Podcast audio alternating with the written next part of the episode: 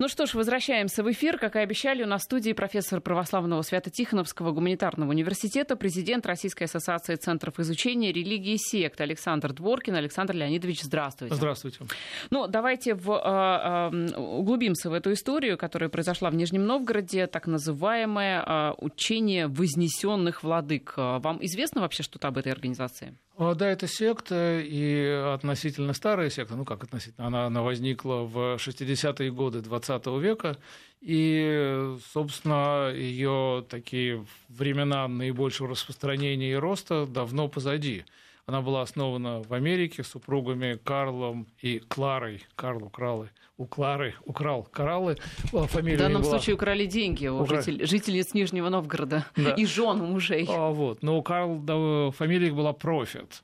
А, и... Ну, в общем, тоже, да, говорящие. А, ну, можно, можно по, по, понимать как профит, как э, выгода, но также профит по-английски это пророк. Угу. Так что такая как бы угу. игра, игра, да. Да, игра, игра слов. Но вот Карл довольно быстро умер, а Клара а, про, продолжила. Собственно, она и стала лидером секты. А, и она болела Альцгеймером долго, скончалась она несколько лет назад. И, в общем-то, с тех пор, уже, собственно, последние даже годы ее жизни секта довольно сильно сворачивала свою деятельность. Идея в том, что а, она получала диктовки от разных вознесенных владык, от всевозможных махатм, которых она придумала, которые вселялись в ее тело, а, и через нее вещали разные божественные истины в частности, в то, что скоро будет конец света, поэтому нужно прятаться по бункерам, вооружаться. У них был там большой, большой бункер где-то в центральных Соединенных Штатах. Был целый ряд скандалов там, с незаконным оборотом оружия, и скандалов. Но как-то секта все это выживала, и Клара Профит по-прежнему получала а, всевозможные эти диктовки. Она там преображалась, начинала говорить басом, а, как-то там изменя, изменялась, там, э, делала жесты несвойственные ей и так далее. Но, Скажите, а ее вот э, психиатры изучали? А, я думаю, ей не помешало бы обратиться к психиатру. Но, уже но постольку, поскольку, ну да, сейчас уже, собственно, уже поздно, но постольку, поскольку она была лидером секты, то как-то, собственно, ей этого вполне хватало. И, собственно, насильно а в Америке она действовала вот на легальных основаниях?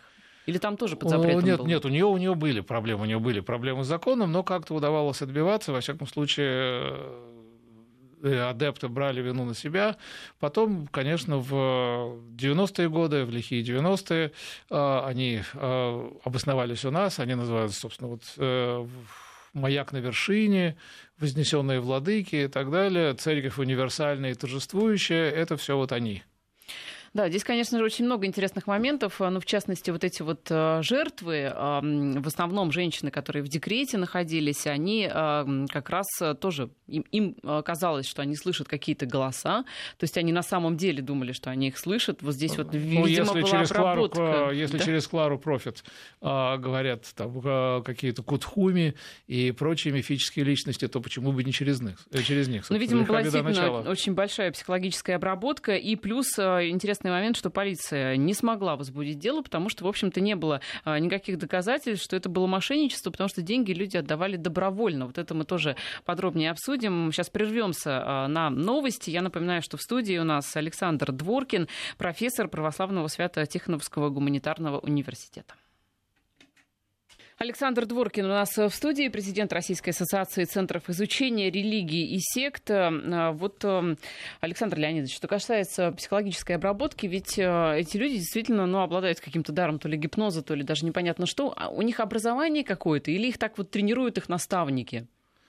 Те ну, же свидетели, допустим, Иеговы, Нет, да? безусловно, трени... тренируют наставники. А у кого-то действительно есть психологическое образование или кто-то готовился, но многие вещи познаются интуитивно и дальше, собственно, передаются по направлению. То есть, потому что главное, я не, не назвал это гипнозом, ну, собственно, гипноз, это, то есть, с другой стороны, можно и так сказать, но это такой растяжимый термин. Что есть определенные методики воздействия на сознание которые в определенных обстоятельствах э, могут работать весьма эффективно.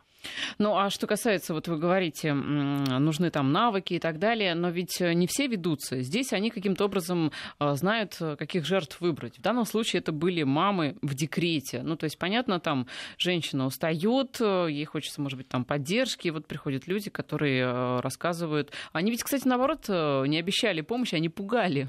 Ну, видите, вы немножко уже, собственно, интуитивно тоже и почувствовали а, немножко определенный контингент. Дело в том, что для того, чтобы любой человек попал в секту, необходимо, чтобы совпали два условия. То есть первое, чтобы сектантское предложение соответствовало интересам человека. Потому что секта что-то предлагает. Естественно, они не говорят, что мы секта, там у тебя будет плохо, ты нам деньги отдашь, мы тебя будем использовать, мы тебя будем насиловать, избивать, там, а, лишим тебя свободы и прочее, и прочее.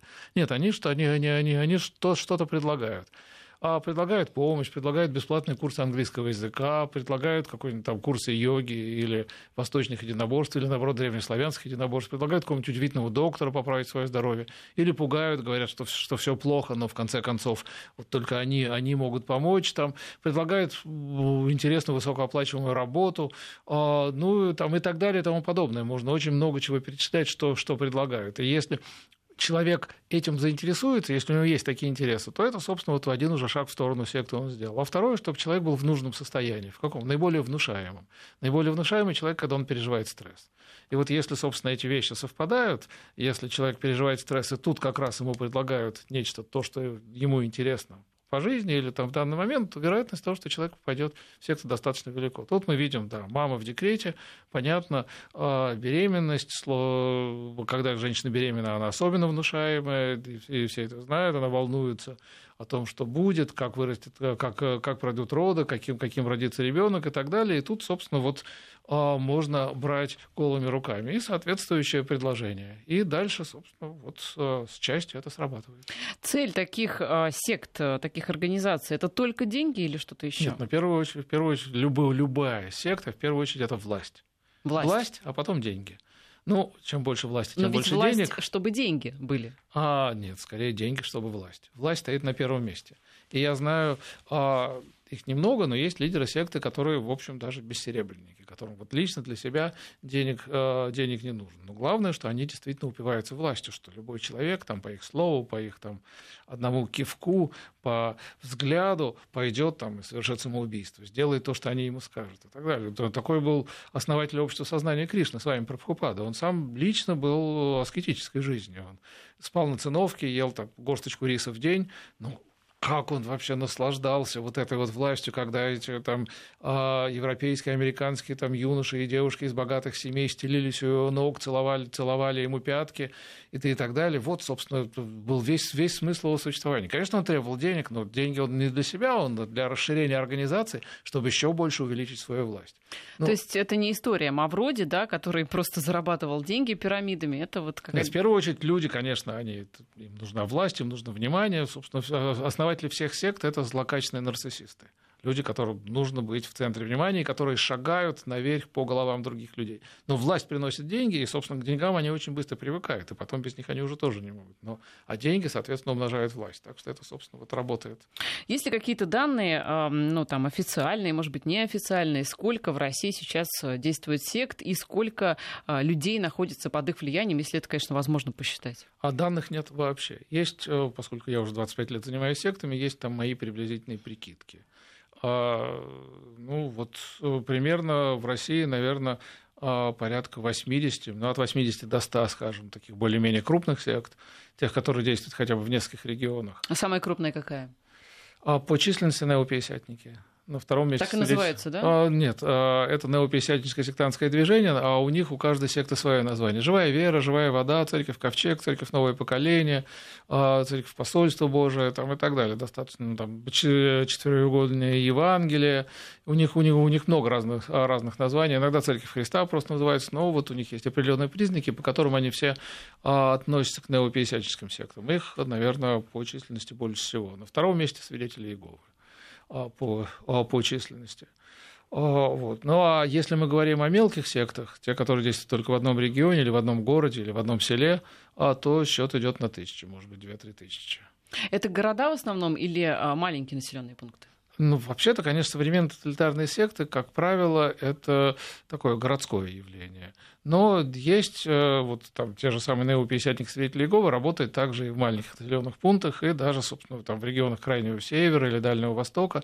А это вот, а, ну, а кроме того, есть, собственно, локальные секты. Это может быть там какая-нибудь там бабушка в деревне, которая основ, основывает свою секту, там, целительскую или что-нибудь такое, и у нее есть там, несколько человек а, своих последователей. Но они могут, могут быть несколько человек, несколько человек, а потом в какой-то момент какая-то из этих бабушек вдруг а, выходит на всероссийский уровень, как, собственно, было с колхозным шофером из, из, из Казахстана, Фархатом Абдулаевым, который создал секту Фархат Ата. Был, да, у него было несколько последователей там, в Казахстане. А сейчас это большая секта, которая действует по всему бывшему СССР. Сейчас в России она запрещена как экстремистская. А, ну, была, была, была запрещена э, два, два, два года назад, так же, как в Казахстане. Но вот он развернулся очень, очень... Он уже умер, правда, сейчас там его жена всем командам. А вы изучали вопрос вообще, вот как э, возникают такие секты, такие организации? Просто появляется, ну, условно говоря, психически нездоровый человек, хотя ведь не факт, что их, э, допустим, экспертиза, если что, признает психически нездоровым. Ну, да, я, я, я не знаю, мне трудно сказать, потому что психически нездоровый действительно должен признать, признать врач. Есть, э, мне кажется, есть лидеры сект вполне очень даже здоровые. Ну, то есть, собственно, нарциссизм – это сама по себе не болезнь, но это определенное там психическое отклонение. Он может, это пограничное состояние, он может развиться в болезнь, а может, а может и не развиться. Но очевидно, что а, чем больше, чем дольше человек стоит во главе секты, тем менее адекватным он делается. Потому что власть развращает, а абсолютная власть развращает абсолютно. И когда, собственно, он делается владыкой а, жизни и душ, и тел своих последователей, то постепенно, конечно, крышу ему сносят. Чем дальше, тем больше. Он выше всех. Как распознать простому человеку, что это секта? Может быть, это, я не знаю, там пришло общество а, тех, кому за ши... общество знакомства тех, кому за 60, да, совершенно безобидные организации. Или это сектанты к тебе пришли? Ну, во-первых, никогда не стоит э, делать э, какой-то шаг, прежде всего не изучив ту организацию, в которую вас приглашают. А, собственно, ну, истина, она не боится сомнений, истина, она не боится проверок. Чем больше вы будете проверять, тем больше убедитесь, что она истина. Если от вас требуют принять решение сейчас, немедленно, потому что потом будет поздно, скорее всего, вас хотят обмануть. Угу. Если вам предлагают все, все сразу и бесплатно или очень дешево, нужно помнить, что бесплатный сыр бывает только в мышеловке. А если незнакомые люди а, ведут себя с вами просто как самые лучшие друзья после полутора минут знакомства, то это неискренне, уверяю вас. И тут стоит поберечься. Просто стоит всегда там подождать, проверить, тем более есть интернет. Есть очень много возможностей для действительно того, что, того чтобы проверить и понять, что это за организация. Поэтому ни в коем случае, конечно, нельзя давать свой телефон и какие-то свои личные данные незнакомцам. Если вас что-то заинтересовало, возьмите их координаты и проверьте а потом уже связывайтесь на своих условиях. Иначе, если вы дадите свои координаты, то скорее это такое нежелательное внимание к вам будет обеспечено. Многие ведь и на порогах э, пускают, не просто на порог, там в дом, чаем поет, да? Ну, ведь... в том-то и дело. Ну, сейчас все-таки большая часть вербовки идет не через э, такие знакомства, сейчас большая часть вербовки идет через социальные сети. Так что нужно это также учитывать. И тут, э, собственно, уже только там вот сразу что свидетели Иеговы остались на улице, ну, там саентологи иногда устраивают уличные акции, там кришнаиты, но по большей части все они уже даже и другие секты работают через социальные сети. Саентологи тоже секта? Саентология одна из наиболее зловредных, жестких и деструктивных тоталитарных сект из всех, которые есть. То есть Том Круз, он просто, просто вот э, известный сектант, который а, Том, Том пр- Круз, проповедует он, все это дело. А, Том Круз Геббельс саентология. Ну, в общем, а, разнови- есть, разновидность. Ну, ну, министр пропаганды саентологии, скажем угу. так. А как вот, да, актер известный? Ну, поймали они его в слабый момент, то есть когда у него были проблемы. А, они, собственно, за ним давно, давно охотились. И есть целая книга про то, собственно, как саентология отловила Тома Круза. Слушайте, Я... ну вы же говорите, есть интернет, можно проверить. Я уже думаю, уже что... поздно. Сейчас саентология слишком много про него знает, чтобы Том Круз когда-нибудь решился бы из нее выйти. Угу. Все так, все настолько серьезно может быть? Очень серьезно. А чем ему это может грозить? Одна из главных саентологических процедур это аудитинг каждый саентолог обязан проходить аудитинг по много раз, стоит он очень дорого, но они обязаны все время проходить. Во время аудитинга человека вводят в тонкий гипнотический транс, а, и во время сеанса, который продолжается до трех часов, а, из него под аудио-видеозапись выпрашивают, выспрашивают, вытягивают всю компрометирующую информацию. Все его какие-то правонарушения, которые у него были, все поступки, которых он стыдился, все его самые сокровенные мысли и желания, всю сексуальную историю, и не только его, но всех его близких и знакомых и так далее – и все это, я повторяю, идет под аудио и видеозапись. И после каждого сеанса аудитинга одна копия остается в местной организации, которая сняла, другая отсылается в штаб-квартиру саентологии в Лос-Анджелес, который уже смотрит, как это можно использовать.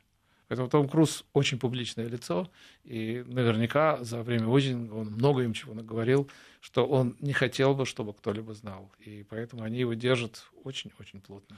То есть он бы, может, и хотел, а, но уже, в общем, возможности нет такой. Возможно, но, во всяком случае, очень выбор, выбор был бы ему очень-очень сложный. Но потом есть еще, знаете, общечеловеческое такое качество, когда уже столько лет, и столько денег, и столько всего отдал, и столько говорил за, и столько пропагандировал, то трудно перед всем миром признаться, что совершил глупость, что на самом деле а, совершил серьезнейшую ошибку, что представлял а, жестокую, бесчеловечную организацию, а, как, собственно, журнал «Тайм», когда выпустил большую подборку статей по санитологии, назвал это культ алчности и власти. Вот очень трудно признаться, что пропагандировал культ алчности, алчности и власти. Прервемся на короткую паузу и вернемся в эфир. Я напоминаю, что в студии у нас эм, президент Российской ассоциации центров изучения религии сект Александр Дворкин. Александр Леонидович, ну а почему не прикроют этих саентологов, если они уж такие? Ну, известная секта именно. Ну, вообще-то в Москве уже э, была ликвидирована религиозная организация Церковь Саентологии, единственная религиозная саентологическая организация в России. Другое дело, что в саентологии очень много э, различных организаций, то есть она действует под разными вывесками, хотя на самом деле все это одна и та же саентологическая секта. Но сейчас и в Москве, и в Петербурге а, идет уголовное дело по обвинению а, саентологов в мошенничестве особо крупных размеров. А, пять питерских саентологов, четверо из них находятся под стражей, и один под домашним арестом на время расследования. Так что сейчас это только начало процесса. Несколько трудов Хаббарда, основателя саентологии, были признаны экстремистскими, по-моему, девять наименований. Но процессы будут, процессы еще будут, они будут, я думаю, достаточно сложными, но во всяком случае, надеюсь, э, собственно, государству удастся с ними справиться и оградить людей от этой опасности. Вот нам Кирилл Станиславович пишет, э, если вам представились как свидетели Еговы, вызывайте полицию, в этом случае они приезжают за пару минут, но свидетели Еговы их признали же, да, сектой как раз, по-моему. А, ну, у нас нет такого юридического термина секта, их ликвидировали. То есть такой организации у нас э, в России нет. И с июля этого года, когда Верховный суд поставил точку в этой, в этой эпопее. То есть это не значит, что люди не имеют права верить, как они хотят, но организации не существует, и, соответственно, она утратила очень многие возможности воздействия на людей. Так что я думаю, в ближайшие несколько лет очень многие члены секты получат возможность, наконец, из нее выйти. А полиция приедет, если к вам придут якобы свидетели Иеговы? Или они уже так не представятся? Ну, трудно сказать. Я не думаю, что они сейчас будут действительно ходить, ходить по квартирам. Скорее, они будут общаться через каких-то знакомств, через какие-то такие случайные встречи, но вот так вот целенаправленно ходить по квартирам они а, вряд ли, вряд ли будут. А вот э, что касается истории в Нижнем Новгороде, там а, дело уголовного так и не завели, потому что доказать мошенничество было очень сложно. Это Люди, всегда проблема. Да, Это всегда проблема, потому что чтобы, чтобы доказать мошенничество, должен быть пострадавший. Если есть пострадавший, он пишет то, что мне обещали то-то и не дали, меня обманули, то открывается уголовное дело по мошенничеству. Если сам человек этого не пишет, это, собственно, вот такой парадокс. Потому что пока человек в секте, он не чувствует себя пострадавшим. А когда он из секты выходит через много лет пребывания в секте и понимает, что его использовали, его ограбили, его э, над ним надругались, то часто уже будет, часто бывает сложно что-либо доказать за давностью лет. Ну, Поэтому ну, нужно думать о том, как усовершенствовать наше законодательство, чтобы можно было признавать людей пострадавшими пострадавшими даже без их заявления. Угу. Но ведь у этих женщин э, мужья есть, mm-hmm. были. Их можно признать пострадавшими, потому что деньги там, допустим, она из семейного бюджета носила в эту секту. Он же может выступать за нее как пострадавшее лицо. Он же тоже пострадал, в конце концов. Она чуть а, не ушла я, от него. Я, я думаю, может. И, собственно, вот тут нужно просто органам следствия работать, работать с мужьями и смотреть, собственно, что, а, что, что можно сделать. Потому что, да, покуда женщины там, увы, а, сами они себя пострадавшими не признают. Я прервусь на а, срочные сообщения. Вот РИА Новости пишет о том, что полиция Каталонии застрелила мужчину, на котором был пояс смертника. Все это произошло в населенном, населенном пункте а, Субирац в провинции Барселона. В ближайшем выпуске новостей узнаете все подробности. Ну а мы возвращаемся к этому разговору. А, ну, собственно, вот пояс смертника его надевают тоже члены определенных сект. Потому что для того, чтобы так Это обработать человека... уже, да. А, ну, для, того, чтобы, для того, чтобы так обработать человека, чтобы он считал а, смерть и убийство других людей за, за благо, используются сектантские методики манипуляции сознанием, собственно. И поэтому любая секта, а, не каждая секта совершает теракты, но любая секта может совершить теракт. Любая секта это всегда а, бомба замедленного действия, никогда неизвестно, когда рванет. Потому что главное, собственно, то, что люди превращаются в инструменты, в орудия в руках лидера секты. А поскольку он постепенно утрачивает свою адекватность, никогда неизвестно, что ему придет на ум в следующий момент. То есть террористическая организация это тоже, по сути, секта? То есть, конечно, конечно. А, вот все-таки по поводу полиции и доказательств. Есть ли, ну, я не знаю, какие-то...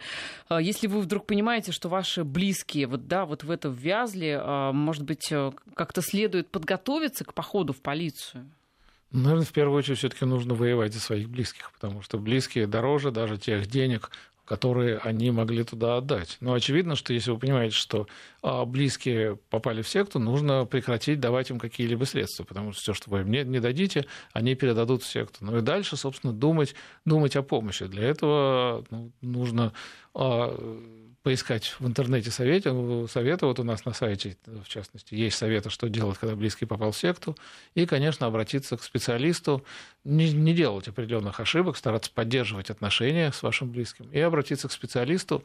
А, Какому? Ну, к а, сектоведу, а, к юристу, к психологу в зависимости от того, в каком городе вы живете. Да, То есть это не полиция, поискать. Да? А, но вот юрист может, может собственно, определить, есть ли там, собственно, какой-то потенциал для возбуждения уголовного дела. А если нет, то это только психолог. Это психолог, это, это сектовед. Ну и главное, собственно, в первую очередь все-таки бороться за вашего близкого для того, чтобы вернуть, вернуть его из секты. А, Эдуард нам пишет, друга затянуло к протестантам, а в споре с его пастырем дошло до драки, они очень агрессивные, но э, все-таки э, здесь протестантизм обсуждать не будем. А... а дело в том, что это не протестанты. Вот, вот, вот я хотела спросить, а прячутся ли секты? Это, это, вот, нео, да. это, это неопиесятники. А как нео... вы определили? А потому что неопиесятники всегда называют себя протестантами, хотя они к протестантизму отношения не имеют. Даже еще в 903 году Берлинский лютеранский конгресс признал, что 50 пятидесятники не являются протестантами, даже не являются христианами. Это еще про старых пятидесятников, которые просто, а, можно сказать, агнцы по сравнению с современными неопятидесятниками, которые уже просто, э, знаете, которые устраивают эти массовые акции, когда весь зал визжит, падает на пол, бьется в конвульсиях, утрачивает дар членораздельной речи, и пастор их полностью контролирует со сцены. Так что это, ну вот, к сожалению, неопятидесятникам удалось настолько, собственно, обмануть людей, что все их воспринимают за протестантов. Но, Александр Леонидович, ведь э, получается, секта прячет прячется под личиной официальной, скажем так, религии. Допустим, мы а, православные, да, да. и мы не знаем особенностей там а, протестантизма. Человек приходит, говорит, вот мы протестанты, то все и, и что? И как определить, что это-то секта? Ну, потому что протестанты — это лютеране и кальвинисты, и англикане. Все. Если, если кто-то говорит, что мы протестанты, спросите, вы кто? Вы лютеране? Нет? Вы тогда, наверное, кальвинисты, реформаты или пресвитериане, там вы что, из церкви Шотландии, пресвитерианская церковь, там, или реформатская, это голландская реформатская церковь, нет. Тогда вы из церкви Англии, англикане, нет. Но тогда, извините, тогда вы не протестанты, точка. Собственно, это уже, собственно, тогда... Это хороший повод для того, чтобы задуматься, почему они вас обманывают. Человек должен разбираться в, современных религиях, чтобы вот такими терминами оперировать. Понимаете, ведь не все далеко а так подкованы, ну, вот, к сожалению. Э, желательно, поэтому я опять же говорю, желательно прежде всего проверить проверить, а потом уже, собственно, делать какой-либо, какой-либо шаг. Борис нам из Клина подмосковного пишет, моя мама в свидетелях Иеговы, они продолжают ходить и вербовать новых членов, ничего не боятся. Вот, пожалуйста, поле для работы полиции, по сути. Так ведь? Ну и поле для работы, для, для работы людей. потому что полиция, полиция пусть смотрит, но также и люди, если они понимают, что это свидетели Иеговы, если они понимают, что это, собственно, экстремистская организация, уже, собственно, ну, что же к ним прислушиваться. Но я так понимаю, что у нас на государственном уровне нет э, какой-то вот э, борьбы с этими движениями, только есть вот по факту, допустим, преступления. Допустим, полиция занимается мошенничеством, если вы деньги отдали каким-то людям посторонним, да? Ну нет, все-таки а, у нас, а, у нас около ста наименований литературы свидетелей Иеговы, чуть меньше ста, признаны экстремистскими. Угу. Государство занимается. У нас а вот секта э, Фархата Аты, как я сказал, она была, она была признана экстремистской. Саентология была ликвидирована. Целый ряд других сект также был закрыт. Поэтому нет. Особенно последние 2-3 года государство стало гораздо более активно этим заниматься. Но, конечно, не хватает фактуры. Конечно, не хватает фактуры, то есть вот тех самых пострадавших. То есть есть пострадавшие, есть возможность тогда открывать, открывать уголовные дела. Иначе, собственно, дела в суде идут очень-очень сложно. А вы занимались вопросом, а, ведь есть а, православная церковь, да, да. ну там принципе есть церковь, а, которая предлагает человеку ответы на многие вопросы, в том числе и когда человеку тяжело. Почему mm. тогда в трудной ситуации, вот как раз то, о чем вы рассказываете, человек обращается к каким-то э, сектантам? Ну, он не то, что обращается, но почему в трудной финансовой ситуации человек вдруг прислушивается к наперсточникам? Ведь сколько раз предупреждаешь, что наперсточники обманут, что э, денег там не выиграешь. Но все равно э, знаете, предлагается простое, простое решение сложных, сложных вопросов. А православной церкви вам никто не будет обещать, что там вот там поставь сюда свечку и туда свечку, и вот тебе механизм простой, и все будет хорошо. Завтра ты получишь, получишь новую работу, а послезавтра вылечишься от тяжелой болезни, там еще что-то, потом, а, потом найдешь себе богатую невесту и так далее. Только вот мы тебе объясним механизм и так далее. А, потому что в православной церкви говорят, да, собственно, жизнь, жизнь сложная, а нужно стараться делаться лучше, нужно работать над собой, нужно прилагать усилия или там нужно а, делать определенные, там, определенные вещи, там, просыпаться, скажем, утро, утро, утро в воскресенье идти в храм там, и, и, и так далее. То есть, ну, человеку это лень. А тут предлагается быстрое решение. Неважно, что потом человека там разденут, разуют и заставят его там работать 20 а, часов в сутки на секту и прилагать столько усилий. Я помню, как там я читал интервью одного мормона, русского мормона, хотя звучит, звучит довольно смешно. Он говорит, что вот я как-то там зашел в православную церковь вначале, мне не понравилось, потому что там за свечки плати, за это плати, мне понравилось, я ушел. Теперь я мормон, у меня все хорошо, плачу десятину. Ну, простите, мормонская десятина, она до 30% от дохода. Забирают, забирают все. То есть 30, там, 28-29% от дохода отдаешь. И э, если, если православных, э, православных обязывали десятину платить, то хотя бы даже не 10%, хотя бы 5%, то вообще все, все было бы бесплатно, потому что все коммунальные платежи там покрывалось бы и так далее. Но вот он э, не понравилось ему заплатить, заплатить за свечку, хотя никто не заставлял. Теперь он у мормонов отдает а, в 30%. 30%. Ну, в общем, заканчивается, к сожалению, наше время. Я так понимаю, что все-таки главный вывод из нашего разговора это то, что нужно быть прежде всего внимательным к людям, которые заходят в вашу жизнь и обещают вам что-то прекрасное здесь и сейчас. Так что будьте на чеку в этом и, современном мире. Да, и у нас говорят, когда заходишь в храм, а, снимай шляпу, но не голову. Вот голова тогда должна всегда быть при вас. Александр Дворкин, президент Российской ассоциации центров изучения религии и сект. Спасибо.